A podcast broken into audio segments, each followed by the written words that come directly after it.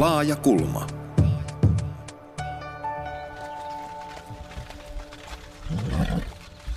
Kyllä ryypätä saa, kun ryyppää kohtuudella, hän sanoi ja löi tulpan kiinni. No niin, ei suinkaan se ketään vahingoita kuin kohtuudella, mutta minä en tuota ole tottunut viljelemään paljon ollenkaan, toimitti Santeri. Olen minä viljellyt aina, kehui Mielonen ylpeillen, mutta minä olen viljellyt kohtuudella. Ei sitä saa siltä itsensä juovuksiin juoda vaikka ryyppää. Joo, joo, kyllähän se sellaista on, mutta... Vai ootko nähnyt, että minä olisin ollut liiaksi juovuksissa koskaan? Enkä olekaan, koska minä olisin nähnyt lautamiestä juovuksissa. Eikä ole kukaan nähnyt. Kyllähän sitä nyt toisinaan tulee vähän ryypättyä, mutta ei se siltä ole mitään juovuksissa olemista, kun itsensä ja asiansa hoitaa. Näin kirjoittaa Santeri Alkio 1800-luvun lopussa julkaistussa novellikokoelmassaan Aikamme kuvia. Ja Santeri Alkio oli raittiusmiehiä ja kannatti kieltolakia. Siihen varmaan vaikutti myös se, että hänen oma isänsä ää, kärsi alkoholismista. Ää, kohtuullisuutta käsitellään usein niin arjessa, kirjoissa kuin elokuvissakin aika usein kohtuuttomuuden kautta. Menee aika usein överiksi ja, ja usein sitä myös jotenkin sitä kohtuuttomuutta ihaillaan? Vai mitä sanotte journalistit Jari Hanska ja Heikki Valkama? Joo, tämä on hirmuisen jännä aihe. Mä sen verran taustatöitä tein, että mä googlasin sanan kohtuus. Ja suomeksi jos googlaa sanan kohtuus, niin kaikki mitä osuu silmään, kun liittyy alkoholiin. Ja se ehkä kertoo, kertoo jotakin, jotakin meistä kansakuntana. Olisi pitänyt tehdä sama googlaus eri kielillä, että mitä sana kohtuus tuo eri kielillä. Se olisi ollut tosi mielenkiintoista, mutta siihen mä en ihan päässyt. Mutta et, et toi, toi Alkio tekstikin liittyi kohtuus. Heti, heti oli niin kuin viinalla läträttiin, kun puhuttiin kohtuullisuudesta. Ja tämä oli just antiikissakin tämä juominen ja syöminen ja sitten seksuaaliset nautinnot, että sitä kautta tarkasteltiin. Niin, Jari Hanska. Niin, tällaista aivokemian manipulointia. Ja se on ihan ok, kunhan se tekee viinalla. Mun mielestä t- tässä tulee heti päihdepoliittisiin kysymyksiin, jotka on loppujen lopuksi aika sattumanvaraisia, että miten ne on muotoutunut. Että ajattelee, että suomalaiset kuitenkin viinaa jonkin verran käyttää. Ja tuota, aika paljon meillä on niin kuin siitä johtuvia kuolemia. Ei voi aina sanoa, että me ihan kohtuulla osattaisiin käyttää. Varmaan mikään kansakunta maailmassa saa käyttää kohtuudella alkoholia niin kuin kokonaisuutena. Mutta tota, mut, joo, silti se on sallittua. Sitten jotkut toiset, toiset päihteet, joiden niin kuin tavoite on kuitenkin sama juttu, niin tota, on sitten kiellettyä. Mm. Kulttuuri, kulttuurissa päätettyjä asioita mm. aika, aikojen saatossa. Äh, missä muussa meillä suomalaisilla menee helposti överiksi? No tämähän, tämähän on jännä oikeastaan, että, että aika vähän meillä puhutaan kohtuudesta, niin kuin on, on sanontoja, että kohtuus kaikessa ja, ja muuta, mutta, mutta niin kuin se, sellaista, sellaista kohtuussanan sanan käyttöä hän ei oikeastaan hirveästi, hirveästi ole. Että me, musta tuntuu, että me ollaan tietyllä tavalla vähän turhankin kohtuuden kanssa, että kaikessa, kaikessa mennään vähän kohtuudella. Et, et, sitten kohtuuden vastakohtana, jos pitää kohtuuttomuutta, niin, niin, ja tämmöistä niin kuin mässäilyä, niin kuin antiikin Kreikasta lähdetään, mutta entä jos pitääkin niin kuin ylenpalttisuutta, mikä on sitten niin kuin positiivinen vastakohta kohtuudelle, että, että vaikka ystävän, ystävän menestyksestä ei ilottaisi kohtuudella, vaan ylenpalttisesti, niin, niin voisiko tätä ajattelua jopa, jopa sitä kautta viedä eteenpäin? Mm. Niin, ja sehän, niin ja sehän tuota, kohtuullisuuteenhan liittyy siis tietynlainen itsehillintä. Että eihän kohtuutta voi harjoittaa, että jos ei ole esimerkiksi pääsyä johonkin, ajatellaan nyt vaikka näitä niin kuin mässäilyä, eli ruokaa ja päihteitä, niin että jos ihmisillä ei ole pääsyä niiden äärelle, niin silloin e, e, siinä ei ole enää kyse, silloin ei ole kyse kohtuullisuudesta, vaan siitä, että, että ei pysty tekemään jotain, mitä muut pystyy tekemään. Mutta sitten kun se pääsy on, niin sitten sit voidaan niin kuin, sit tämä niin kuin kohtuullisuuden hyve tulee siihen, että, että pystyy niin kuin hallitsemaan ne omat rajat tai sitten ne rajat, mitkä niin kuin se yhteisö ympärillä, ympärillä on asettanut. Et eikö kohtuullisuus ole tietyllä tapaa tämmöisen niin kuin, se on niin kuin, tänä päivänä se on niin kuin porvarillinen tai semmoinen keskiluokkainen hyve. Että, että pitää, koska se vaatii nimenomaan sen, että, että on niin kuin mahdollisuus olla kohtuuton. Mm. Ja tuossa jos eteenpäin, niin, niin mitä meidän kulttuurissa on ylenpalttisesti ja missä me ollaan kohtuuttomia, niin, niin kerskakulutus, kohtuuton määrä, määrä niin kuin asioita ja ehkä sitä kohtuutta, kohtuutta ja kohtuuden tarvetta ei nähdä sellaisissa asioissa, joissa me oikeasti ollaan kohtuuttomia, mutta sitten se niin kuin ajatellaan niin kuin käytöksen ja jotenkin niin kuin just tämän itsehillinnän kautta ehkä. Mm. Se on mun mielestä ehkä lannistavin niin kuin tällaisen kohtuullisuuden piirre. Mä ymmärrän sen jotenkin mässäilys- tai kuluttamiseen liittyvän kohtuuden, mutta silloin kun tulee puhe tunteisiin ja jotenkin tunnerekisteriin, niin sitten se, sit se Siis musta se on tosi tunnistettavaa suomalaisessa sellainen, että, että nyt ollaan tässä. Hillitysti. Niin, hi- Hillitysti. Se, mitä lapsille sanotaan, kun jotka ilakoi, niin kun oli tilanne mikä tahansa, niin sitten on se vanhemmat, jotka hikoilee siellä, kun pelkää, että nyt kaikki muut katsoo, että en ole kasvattanut lapsia. Niin, Kyllä. niin siinä, se tavallaan se, se iloisuus ja se semmoinen niin kuin tunteiden näyttäminen ehkä myöskin. Siis mm. jotenkin, että siinä, siinä me voitaisiin ehkä ottaa sitä, mitä Heikki sanoi, että semmoista ylenpalttisuutta vähän, vähän mukaan, niin kuin miten me tunteitamme näytetään. Se voisi tehdä hyvää ja voisi ehkä vähentää myös sitten sen yhden pahen, mitä tästä, tässä puhuttiin, eli sen viinan käyttöä, koska, koska tuota, se voi olla sitten joku sellainen sellainen kanssa itselääkintäkeino. Niin, niin vasta, vasta, vasta silloin, kun yhdessä ollaan kohtuuttomia, voidaan olla kaikessa muussakin kohtuuttomia. Eli, eli päästetään viinan kautta päästetään ne tunteet ja kaikki, niin, kaikki se, se ilonpito ja kaikki niin kuin sosiaalisuus valloilleen, valloilleen mutta sitten, sitten kohtuullisesti niin ei pysytä muuten, muuten niin kuin ollaan väärissäkin asujoissa kohtuullisia. Mm. Laajakulmassa pohditaan siis syksyn aikana antiikin Kreikan hyveitä ja viisautta, rohkeutta ja oikeamielisyyttä on jo puitu ja kaikki aiemmat jaksot on pysyvästi kuunneltavissa Yle Areenassa. Ja, ja hyveputkemme päättää tänään yksi antiikin ajan keskeisimmistä hyveistä, kohtuullisuus. Minä olen Satu Kivelä ja vieraina ovat journalistit Heikki Valkama ja Jari Hanska. Ja kuten tässä jo aiemmin oli puhettakin, niin antiikissa kohtuullisuutta mietittiin usein esimerkiksi syömisen, juomisen tai seksuaalisten nautintojen kautta. Filosofian professori Paulina Remes voi olla nyt jotain muutakin kuin suoranaista ruumillista nautintoa ja, ja tänä päivänä voi olla jotakin vaikkapa tosiaan netissä roikkumista tai mitä tahansa, niin tämän halun, näiden halujen alistaminen ensinnäkin sille oikealle päämäärälle, sille mitä ne sit, sitten ihmisen elämässä onkaan, jos ihminen on jonkun verran miettinyt tätä elämän kokonaisuutta eikä, eikä pelkästään lyhytnäköistä halun toteutumista ja sitten sen toteuttamisen oikeaan aikaan, oikealla tavalla ja oikeassa määrin kohtuullisesti tilanteen mukaan ja järjen ääntä kuunnellen, niin kuin tosiaan Aristoteles sanoo. Näin teoriassa kuulostaa tosi helpolta, eikö vaan? Mm, joo, kyllä. Mä, mä mietin, että, että, että mun mielestä kohtuullisuus on ehkä paikallaan vain silloin, jos siitä toiminnasta on haittaa itselle tai muille, jos sitä harjoittaa kohtuuttomasti. Että jos ei siinä ole niin kuin tällaista vahinkoaspektia niin kuin ympäristölle tai ympärö, muille ihmisille tai itselle, niin onko siitä mitään haittaa? Mm. Niin, että kaikki, kaikki kohtuuttomuus ei ole pahasta. Tai niin, ajatellaan, että joku rakastaisi kohtuuttomasti aivan niin kuin suunnattoman paljon. Jos ei siitä niin kuin tavallaan ole minkäännäköistä vahinkoa sitten, niin sehän on vaan mahtava asia. Rakkaus on, hyvät kuulijat, ihana asia. Mä olen heti miettimään, että mitä se tarkoittaisi käytännössä rakastaa kohtuuttomasti valtavia ruusukimppulähetyksiä, suklaa, konvehtilähetyksiä ja ehkä serenaadeja tai hmm. jotain tällaista. Hmm.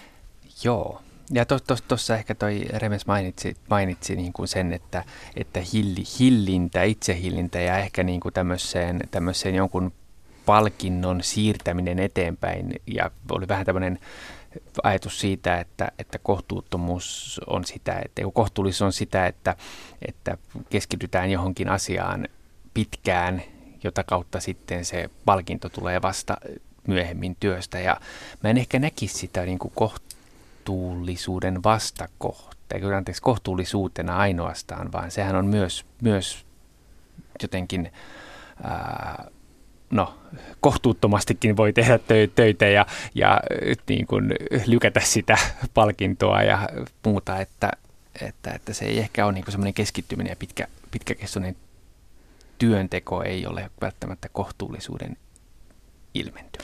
Niin ja sitten tavallaan voi käydä niin, että kun yltiöpäisesti tekee töitä kovalla työmoraalilla ja odottaa sitä palkintoa ja elämänlanka katkeakin siihen siihen stressin aiheuttamaan sydänkohtaukseen tai jotain, että, että, mutta eikö tämä työ tavallaan ole semmoisessa suomalaisessa kulttuurissa, että, että jotenkin sitä voit, ja se on ihan hyvekin, että paiskin vaan niin paljon kuin irtoaa, että siinä ei välttämättä sitä kohtuullisuutta kaivata tai ei nähdä, että mitä se nyt haittaa, jos ihmiset tekee paljon töitä. Niin, että me määrit, määritytään niin pitkälle sen työn kautta mm. nimenomaan, että tota, et silloin, en mä tiedä, ehkä ajatellaan, että se ihminen on silloin niin kuin todella väkevästi jotenkin tavallaan haluaa, haluaa niin kuin antaa, ja antaa itsensä sille työlle ja sehän nähdään tietyllä tavalla hyveenä. Ehkä poikkeuksena tällainen niin kuin vanhakantainen konservatiivinen ajatus siitä, että että tota, tämä on niin kuin hyve, joka koskee miehiä. Että naisten pitää sitten muistaa omistautua perheelle nimenomaan. Niin, naisten pitää ne lapset ja perhe niin, ja kyllä. sukulaiset hoitaa. Joo, Joo tällainen niin kuin patriarkaalinen, niin. patriarkaalinen tota, ajatus siinä, mutta tota, niin, mm. toi on hyvä pointti, että mitkä asiat on niitä, joissa kohtuuttomuus on niin kuin, ei kohtuullisuus, vaan päinvastoin tekeminen on hyve meillä. Et kun lähtökohtaisesti kohtuus on hyve, mm. Mutta mut milloin, milloin me hyväksytään kohtuuttomuudet? Se, että no kohtuuttomuus on vähän hassu sana, mutta ylenpalttinen. Mm. Työn, työnteossa joku omistautuu täysillä tai, tai niin kuin ehkä ehkä niin kuin kasvattamisessa, että joku, joku omi, antaa kaikkensa tai vapaaehtoistyössä tai, tai jollekin. Mm. Ei sanonut isuudelle ihan tarkoituksella, kun mainitsin tämän, tämän miehet töissä, naiset Kyllä. kotona konservatiivisen aspektin, mutta, mutta mit, mit, mitä ne on, missä, missä me saadaan olla kohtuuttomia niin, että meidät hyväksytään. Paitsi, paitsi ne hetket, kun perjantai-iltana avataan pulloja hetkeksi niin kuin muututaan kohtuuttomuuden tuolla baareissa kohtuuttomuuden kansaksi tai no, meillä, meillä ei ole karnevaaliperinnettäkään, mm. mikä, mikä taas on niin kuin joissain maissa niin kuin se pit, pitkäkestoinen kohtuuttomuuden hetki, jolloin, jolloin tehdään kaikkea ei-kohtuullista ja täydellisen mm. niin kuin ylitse pursuavaa ja, ja niin kuin ollaan nautinnoissa ja sikailuissa ja hullutuksissa kohtuuttomasti. Mm. Olisiko, olisiko harrastukset tai siis joku tämmöinen, joku laji, treenataan kovasti johonkin, niin siinä tavalla, että, sä, että jotta sä pääset sinne, niin sun täytyy kohtuuttomasti uhrata aikaa. Niin, että kukaan ei pahiksu sua, jos sä joka aamu heräät neljältä lenkille. Niin, tai joogaamaan. joogaamaan. vaikka on se vähän kohtuutonta niin. ehkä. Mm. Niin, ehkä se on niin kuin huippuurheilijan ja yrittäjän kohdalla mm. ö, sallitaan niin kuin tällainen kaiken muun uhraaminen tämmöisen niin kuin heroisen suorituksen edessä. Ja tota, mutta ja itse asiassa yrittäjän kohdalla se varmaan menee niin vielä niin, että, että tota, ei sitä yrityksestä tarvi edes tulla, että pääsit se tuon niin ruuan pöytään, mutta tavallaan, että silloin se on niin kuin ok, että tämä yrittäjä antoi kaikkensa. Se on semmoista tiettyä uh, glorifiointia mun mielestä, mikä, siihen, mikä siihen nimenomaan sen, uh, sen valtavan uhrauksen, minkä tekee yrityksen puolesta ja sen puolesta, että saa niin kuin jonkun jonkun tota, monesti vielä aika matalan niin kuin tulotason sillä taattua. Suorastaan uskonnollisen kilvoittelun kaltaista, kaltaista gloriaa. Euforiaa. Mitä sitten tapahtuu, jos, jos se yritys vaikka sitten tapahtuu, että yrittäjä palaa loppuun? Miten sitten suhtaudutaan? Sanottiin, että no sähän mm. teit liikaa töitä. Kyllähän sitä nyt sanottiin, että jälkiviisastelu ja niin, varmasti, tämän varmasti, tyyppinen, tämän varmasti tyyppinen. näinkin. Ja, ja eh, ehkä meillä nyt on vasta tullut semmoinen niin kuin myös tämmöinen epäonnistumisen tapa kertoa tai, tai diskurssi, jossa niin kuin yritetään, yritetään julkisuudessa kerrotaan epäonnistumistarinoita, jotka yleensä seuraa sitten sen jälkeen tulee, että mutta sitten hän onnistui tässä. Joo. Kolmannen Ei osata vielä ihan niin kuin sanoa, että pieleen meni ja nyt tässä Kyllä. keräilen itseäni ja niin. katson mihin rupean. Joo. Niin. Mm.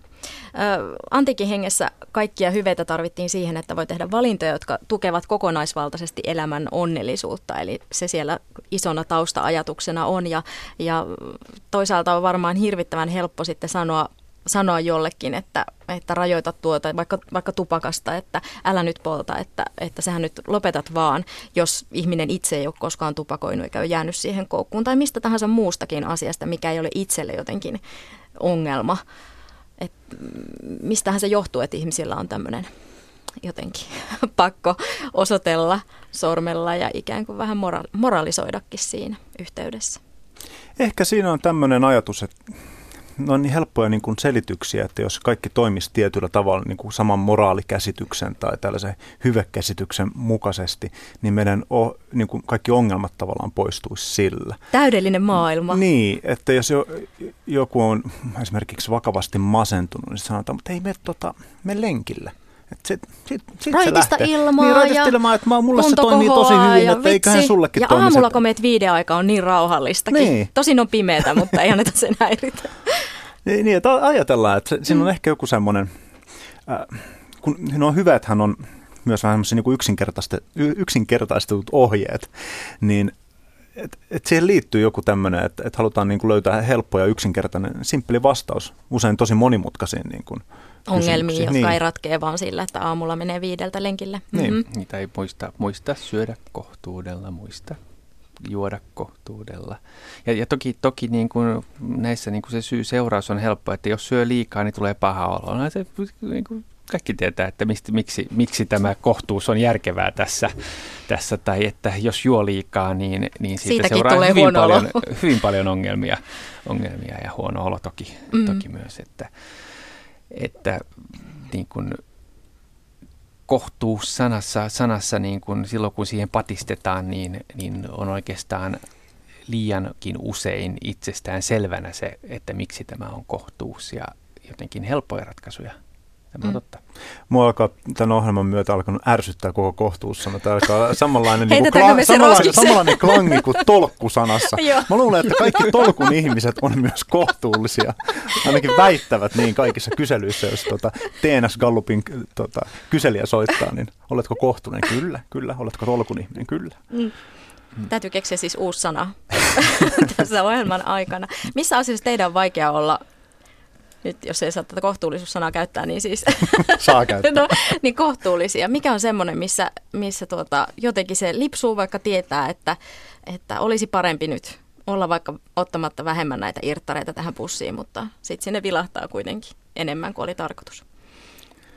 Joo, kyllä mulla toi niin kuin, joo, no lähdetään noista irttareista, eli tämä herkkuosasto. Mm. Niin tota, mä joskus yritin tämmöistä karkkilakkoa, niin mä tein sen, että mä välittömästi korvasin ää, kaikki, niin mä jätin karkit pois, mutta mä rupesin syömään pullaa. Ja sit mä, tota, Kuulostaa ja sit, kohtuulliselta. joo, sit, mutta sitten mä laskin, että jäätelöhän ei ole karkkia, mä ostin, mä ostin jäätelöä ja sitten mä laitoin sinne tota, kaakaojauhetta jumalattoman määrän ja sotkin sitten semmoisen mössön, että siitä tuli semmoinen niin kuin suklaajäätelö. Joo. Ja mä ajattelin, että ei tääkään ole edelleenkään vielä karkkia. Ja mä totesin, että mun niin kuin elintavat muuttuu huomattavasti pahemmiksi, kun mä yritin luopua kokonaan karkista. Ja koitit olla kamalasti kohtuullinen, niin, niin mihin se mä yritin sut? kohtuuttomasti tuota lopettaa niin kuin kokonaan jättää niin kuin karkit pois. Siis, että jos olisi vaan niin kuin, nyt mä toivoisin, että kannattaa käyttää kohtuullisesti, mutta se on kyllä vaikeat välillä. Mä oon ihan todella koukussa pähkinöihin. Mutta eikö pähkinät ole terveellisiä? No, no joo, onhan ne aivoille? terveellisiä, mutta jos ostaa niin kuin, tota, honey roasted, tämmöisiä niin kuin hu- hunaja, hunaja chili eh, suolapähkinöitä, niin eh, se on aika kaukana loppujen lopuksi siitä. Mutta sitten voi sanoa, että mä syön pähkinöitä. Niin, kyllä, kyllä. Terve, terve. Ja mäkin olin heti terveellinen. Niin. Ai, onnis jotain kuorutteita vai? Joo. No entäs Heikki Valkama, paheet. Niin, mitkä on Pöydälle. paheet? Mä oon siis niin hilveän tylsä, kohtuullinen Sä oot ihminen. kohtuullinen ihminen. Se Oot, oot sä myös on- tolkun ihminen? En, toivottavasti en. Ja yri- yritän just miettiä, että mikä olisi mulle semmoinen kohtuuttomuuden ilmentymä, mutta Sä oot kirjoittanut kirjoja. Eikö siinä tavallaan pidä jotenkin uppoutua, että saa tehtyä, että sulla on, voiko kadota muu maailma ympäri? Tätä tietenkin pitäisi kysyä sun perheeltä eikä sinulta, mutta tota, niin, musta tämä on just näin, että tämä pitäisi kysyä perheeltä eikä minulta, koska sitten ne, ne varmasti näkisivät, että missä minä olen kohtuuton, kohtuuton mutta, mutta voiko se Mut ki- luovassa mut- prosessissa olla? mutta niin onko se pahaa kohtuuttomuutta, että uppoaa tekemään viideksi tunniksi kirjoittamaan jotakin? Ei. Okei, jos, jos siinä laiminlyö jotakin, niin totta kai se on Et huono ollut asia. silloin lenkillä tietenkään. En ollut silloin lenkillä, lenkillä joo, mutta, mutta niin. Mm. On, on musta, musta niin kuin tämä on taas sitä ylenpalttisuutta, että jos pääsee hyvään flowhun kirjoittaessa ja kirjoittaa viisi tuntia, niin joku voi pitää, että taas toi on ollut nenä koneessa viisi tuntia, mutta musta se ei ole pahaa kohtuuttomuutta. Mm-hmm. Mutta onko se pahempaa kohtuuttomuutta sitten, jos tota, mä luen sitä sun kirjaa viisi tuntia? Irttareiden ja pähkinöiden Jos se on mun kirja, niin sitten se on Ai, si- sit se on hyvä juttu. Mutta sitten mä ajattelin, että jos me tästä siirrytään seuraavaan, joka on sitten, mitä mä harrastan kanssa kohtuuttomasti, on Netflixistä esimerkiksi tai muista näistä suoratoistopalveluista. Katon TV-sarjoja. Ja mä voin katsoa niitä siis, mä katsoin kesäloman aikana varmaan neljä eri sarjaa, siis kokonaan, ja kaikissa oli niin kuin useampia tuotantokausia, eli niin kuin mä, siis tuntitolkulla päivittäin. Se oli ihan käsittämätön, mikä ajan mä sain niin kuin tuhlattua siihen, että mä katsoin kaiken maailman zombimaailman loppuja muun muassa. Päästäänkin tähän zombi, zombiaiheeseen. Zombit on aina kohtuuttomia, koska ne ei koskaan osaa lopettaa sitä, sitä ihmislihan syömistä. Mutta tuosta tuli mieleen, että kyllä mulla on, mulla on, se, mistä mulla on huonomatonta, on kyllä ää, kännykkä some. Mm, mm. Sehän tossa, mm. Se, se, se määrä, mitä päivästä, päivästä niin kuin bussissa istuessa ottaa sen kännykän esiin ja sitten illalla miettii, että mä olisin silloinkin voinut lukea kirjaa tai tehdä jotain hyödyllistä, mutta sitten mä olinkin, olinkin sosiaalisessa mediassa ja mm-hmm. tykkäilin toisten statuksista, vaikka niin kuin, mm. ajan, ajan hukkaa, kohtuuttomuutta. Ja kyllä mä näen, että, että myös esimerkiksi lapsillani on selvästi kohtuuton määrä se kännykkä kädessä ja varmasti se tulee, tota, esimerkki tulee jostakin, mutta läheltä. läheltä. läheltä. Mm. Ö, antiikissa kohtuullisuutta mietittiin, niin kuin oli puhe tässä aiemmin, tämän syömisen, juomisen ja seksuaalisten nautintojen rajaamisen kautta. Ja päihteistä laajalti haitallisin Suomessa on, on viina. Ja tutkimusten mukaan alkoholin kulutus on Suomessa eurooppalaista keskitasoa, mutta Suomessa on kuitenkin jopa yli puoli miljoonaa alkoholin riskikäyttäjää.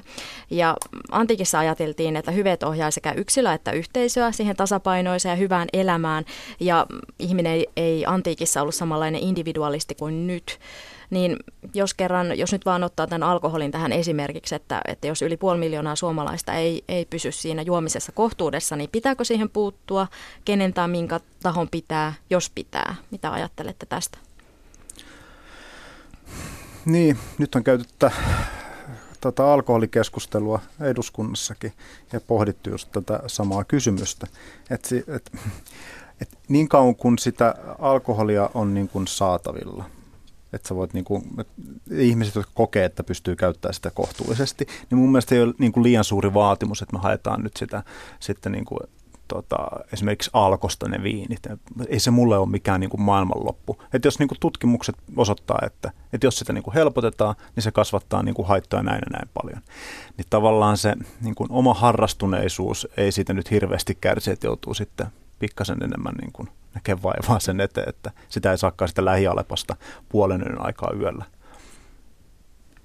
Joo, tämä jotenkin loppupeleissä kyse lienee valtavista kulttuurisista muutoksista ja siitä, että, että miten se alkoholin käyttö liittyy meidän käyttäytymiseen ja kulttuuriin yhteisönä. Niin kuin suom- voidaan puhua jopa suomalaiset kansana tässä kohti niin kuin vähän jopa, jopa käyttää stereotypioita ja käyttää niin kuin tämmöisiä isoja sanoja, koska, koska jos vertaa johonkin vaikkapa naapurimaahan toiseen suuntaan, niin, niin länteen tällä kertaa, niin, niin, niin ei siellä ole vastaavaa alkoholin kanssa ongelmaa. Ja toisaalta sitten taas sinun positiivista on, että kun aina viime aikoina, kun tulee, tulee tota, tutkimuksia nuorten alkoholin käytöstä, niin, niin vaikuttaa siltä, että se ei olisi samanlainen ongelma enää seuraaville sukupolville kuin mitä se on ollut aiemmille. Että, että jotenkin jokin asia tässä kulttuurissa olisi muuttumassa, mutta, mutta aihe, johon on hirveän vaikea sanoa yksiselitteisesti mitään. Mm. Alkoholilain uudistuksen lisäksi hallitus haluaa myös alkoholiverotukseen 100 miljoonan euron korotuksen, jonka tavoitteena on ehkäistä näitä alkoholihaittoja. Eli kun tiedetään, että mitä seuraa, niin onko tässä mahdollista löytää joku niin kuin järkevä kompromissi vai onko se vaan... Niin, no siis sitähän, niin, per, per, se verohan periaatteessa kerätään sen takia, että se on haitallista ja siitä tulee hait, kustannuksia yhteiskunnalle. Ja sitten se tasapainoilu sen kanssa, että – että missä vaiheessa ihmiset lähtee sitten hakemaan sitä enemmän virosta tai hommaan niin kuin muuten pimeitä viinaa, jolloin ne verot jää kokonaan keräämättä, niin onhan se nyt aika, ja sitähän on niin kuin testailtu, se on heilunut ylös alas se meidän alkoholiveroprosentti tässä niin kuin vuosi, vuosien ajan. Mä, mä en muista, että, mit, että mikä, mikä se niin kuin tämänhetkinen niin kuin optimaalitilanne on. Mutta Virossahan esimerkiksi no, korotettiin justiinsa, tota, tai muutamassa erässä nostavat tota, alkoholiveroa. Niin, jos, jos halutaan tehdä sama kuin tupakassa, eli vähentää todella paljon sitä, niin siinähän on onnistuttu erilaisilla lainsäädännöllisillä keinoilla. Halutaanko alkoholi tehdä vastaava? Todennäköisesti ei. ei. Alkoholin hinta nyt ei meille keskiluokkaisille ihmisille, kuten minä, niin ole mikään kynnyskysymys tai ongelma. Että vaikka se niin kun viinipullo kallistuisi sen pari euroa, niin me ei siihen kaaduta. Ja eh, ehkä sitten taas, sitten taas kaikki haittaverot. Että toinen, toinen, mikä oli aiemmin kohtuuttomuuksien listalla, tämä sokeri, karkki, niin siitä, mm. siitä sokeriverohan, tai millä nimellä se nyt kulkikaan makeisvero, poistettiin.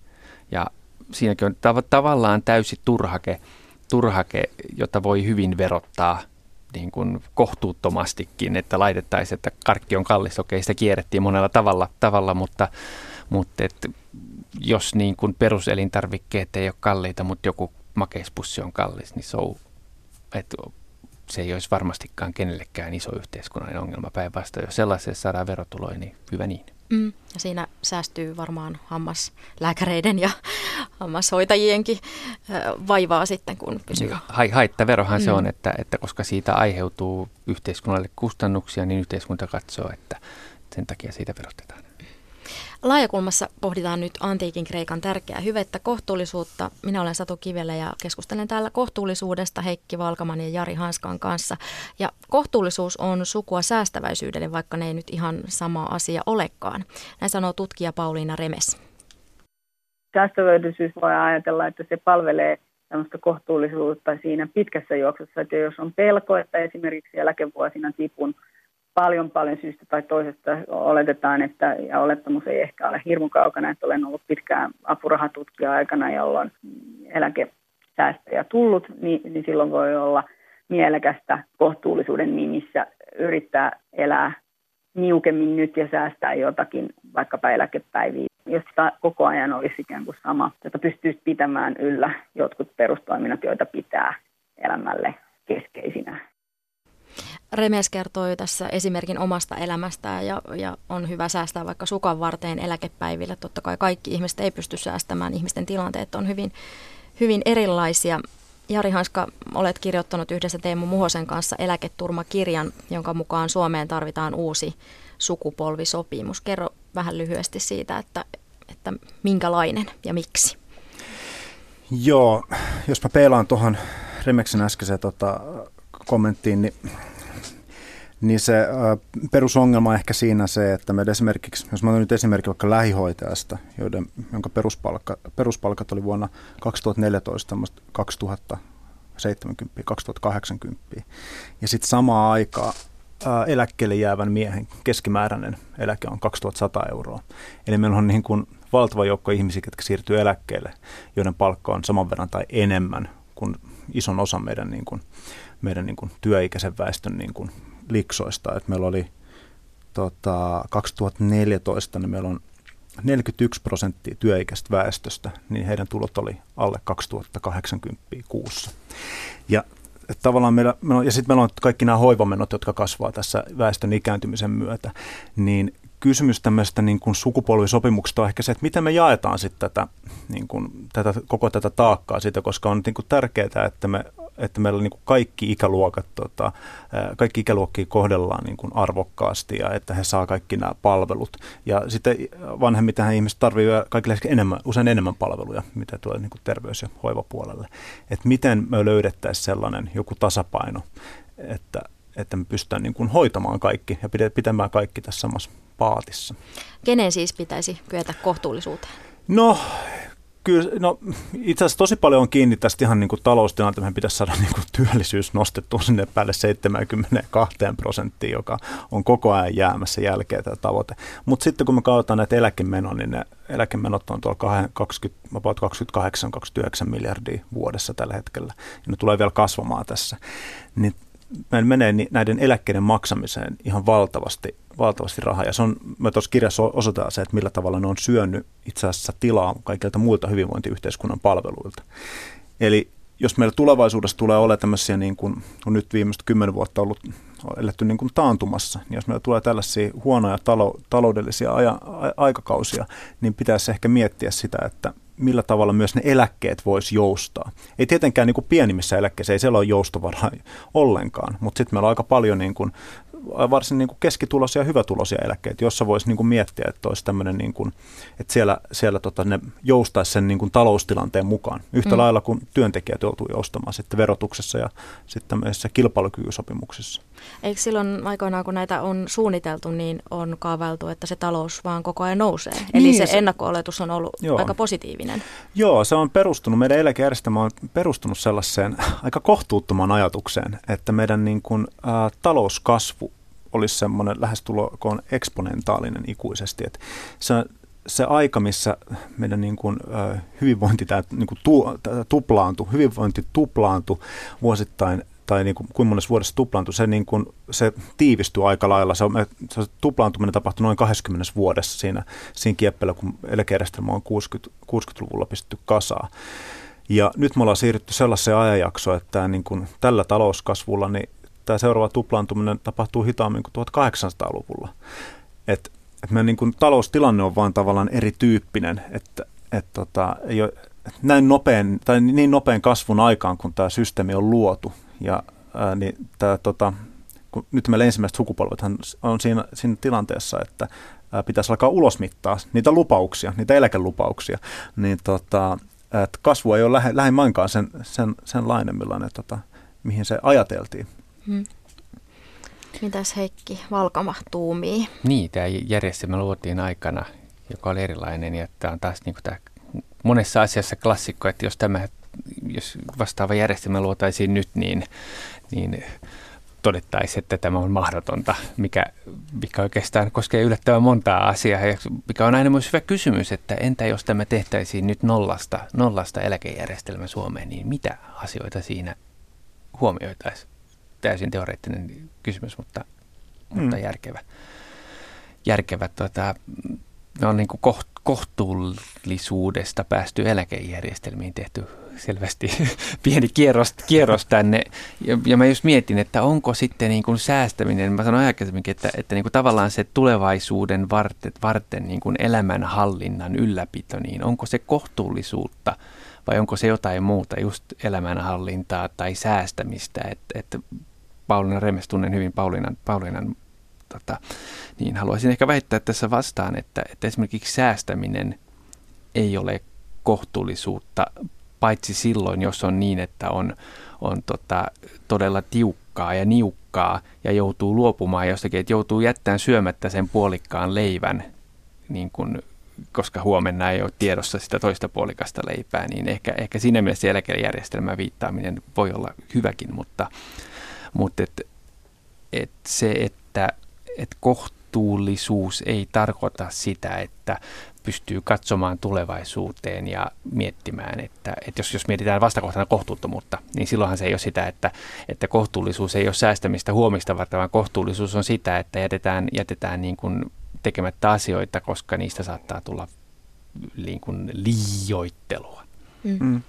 Jos me ajatellaan niin kuin tätä, me ollaan aika paljon puhuttu kohtuullisuudesta nimenomaan yksilön, yksilön näkökulmasta. Ja Tässä tullaan yhteiskunnan niin, sopimuksiin. Niin, nimenomaan, mm. että, että tavallaan tämä Remeksen kysy, tavallaan tämä kysymyksen asettelu lähti siitä, että, että, että hän itse säästää tavallaan siinä, niin kuin, tavallaan siinä omassa e-, elämänkaarella, vaan siirtää niitä tuloja sinne myöhemmäksi. Koska niin oli kun, aika, jolloin ei tullut niitä niin. eläkesäästöjä, kun oli apurahatutkijana. Niin, mm. ja tota, sitten meillä on tosi paljon yhteiskunnan rakenteita, jossa me, jotka on mun mielestä hyviä siinä, että, että tavallaan että kun ei, ei luoteta siihen, että ihmiset olisi kohtuullisia, ää, siis nimenomaan niin kuin keskenään.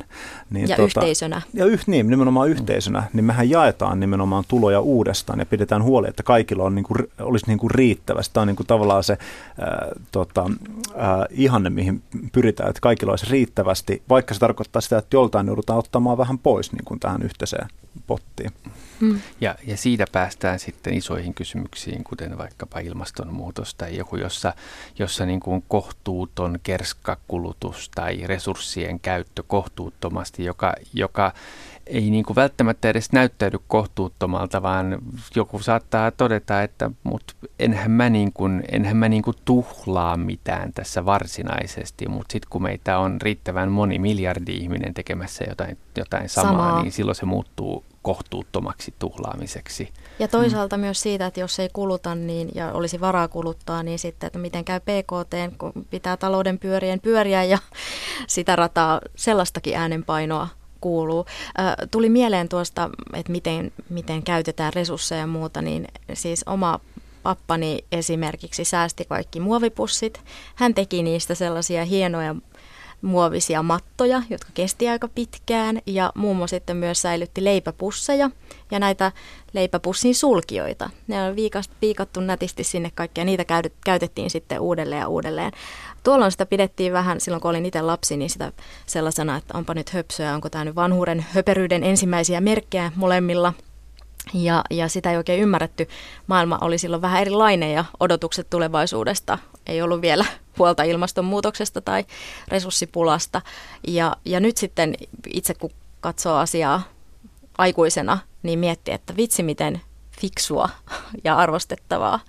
Että tämä varmaan on hirveän paljon myös tänne sukupolvi kysymysasia, että joskus on osattu ihan luonnostaan, eikä se ole ollut mitään tyytymistä tai, tai jotenkin, että nyt, nyt elämäni on kurjempaa, kun teen tästä tämmöisen maton tästä muovipussista. Asenne on ollut eri. Hmm, se on tietty nuukuus, mikä on niin kuin ollut, itse asiassa tullut vähän niin kuin pakotettuna tota, meidän niin kuin isovanhempien sukupolvella esimerkiksi.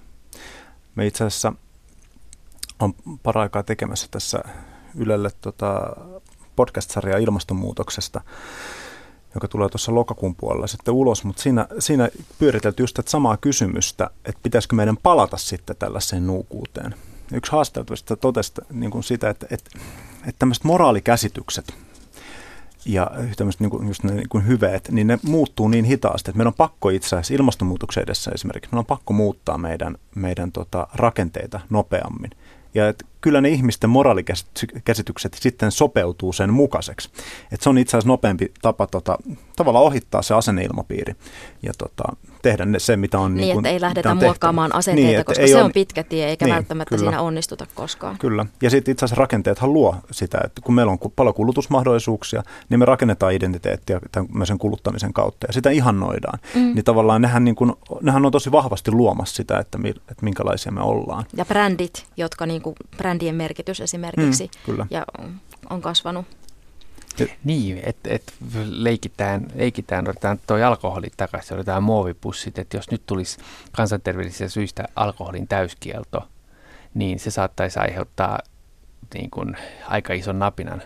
Mutta jos ympäristösyistä tulisikin vaikka muovipussien täyskielto, niin menisikö lopu, lopulta, onko se semmoinen se, se, se niin kuin asia, josta ihmiset lähtis barrikadeille, että vitsi, muovipusseja ei saa enää käyttää, voi kauheita, nyt mä kyllä, nyt mä kyllä perustan sala, niin kuin pontikkaita, mu, muovipussitehtaan, jossa mä teen niin kuin niitä pimeitä muovipusseja ja muita, että, että, että tavallaan, tavallaan niin kuin on paljon asioita, jotka oikeastaan, oikeastaan niin kuin, joku sanoi, että no on se muovipussit kivoja, mutta okei, voima niistä luopua, että ei tarvittaisi edes valtavia niin kuin asennemuokkauksia mm. tai että ihmisten elämä ei lopulta niin kuin hankaloittuisi valtavasti, valtavasti, jos siirryttäisiin kohtuullisuuteen. Mm.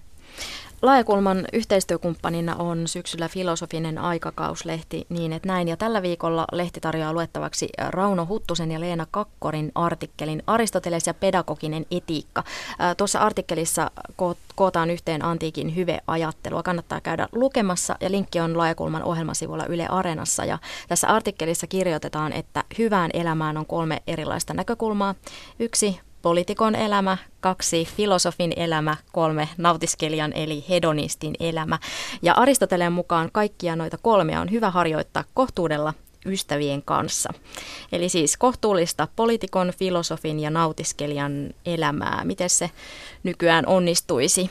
Jari Hanska ja Heikki Valkama.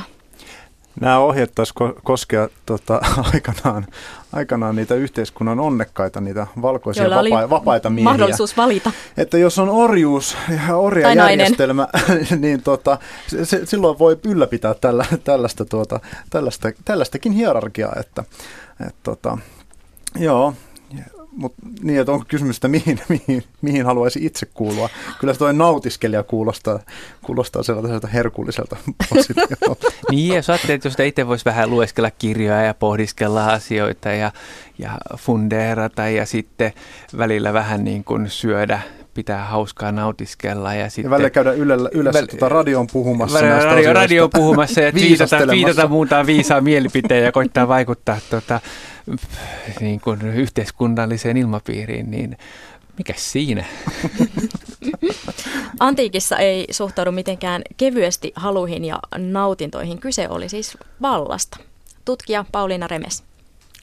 Vallan ja päätösvallan luovuttaminen ulkopuolelle – niin katsotaan, että se on erityisen paha asia ja silloin tästä kohtuullisuuden hyve tavallaan on vastaus tähän. Se tarkoittaa sitä, se ei ole mikään pieni asia, se ei ole vaan sitä, että olen nyt tämmöinen aika kohtuullinen ihminen, että syön sopivasti ja muuta, vaan se pureutuu niihin niin kuin psykologisiin mekanismeihin, joissa mä näitä erilaisia himojen tyydyttämisen, tyydyttämiseen liittyviä päätöksiä teen. Ja nämä, nämä päätökset, että ne ei olisi päätöksiä, jotka – jotka tapahtuu kovin, kovin äkkiä, kovin harkitsematta ja ilman tavallaan, että mä tunnen olleeni siinä päättävänä osapuolena.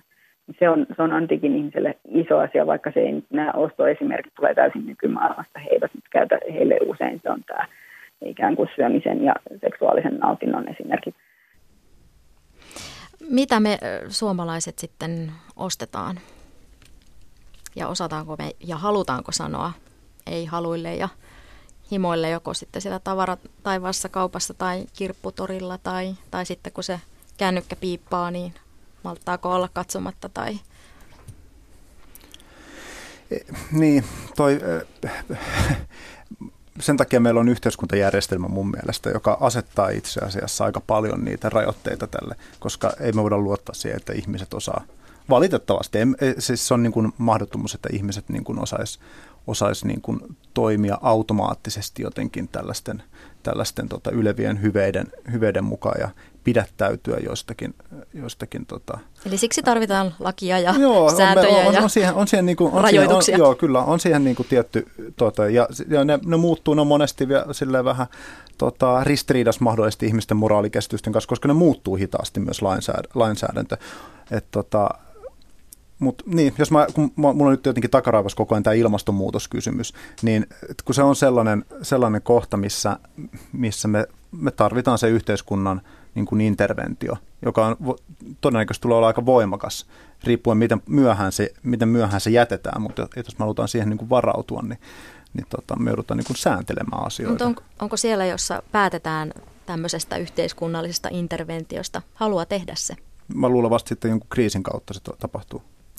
Joo, ja meillä on tämmöinen, jos puhutaan hienosti narratiivista, joka lähtee, lähtee niin tämmöistä vapaista markkinoista ja siitä, että kun, kun päästetään ihmiset toimimaan vapaasti, niin lopulta syntyy aina hyvä lopputulos että markkinat tasapainottuu ja tulee se oikea hinta hyödykkeelle, josta, se, niin kuin, josta yksinkertaisesta kaavasta se lähtee, niin kuin, joka muuttuu oikeastaan niin kuin yhteiskunnan läpäiseväksi narratiiviksi, että kun, kun saadaan tehdä vapaasti, niin lopulta, lopulta mennään oikea, oikeaan pisteeseen, mikä on ihan käsittämätön ajatus loppupeleissä, että, että kuinka vahva, vahva niin kuin kertomus meitä tällä siis monissa asioissa ohjaa, koska, koska ei niin kuin ilmastonmuutosta vaikka hillitä sillä tavalla, että odotetaan, että lopulta ihmiset päätyy siihen oikeaan ratkaisuun ja, ja ei, ei, ei suurin osa maailman asioista ole niin kuin semmoinen torihinta, joka asettuu tiettyyn mansikan hinta, kun kaikilla on samat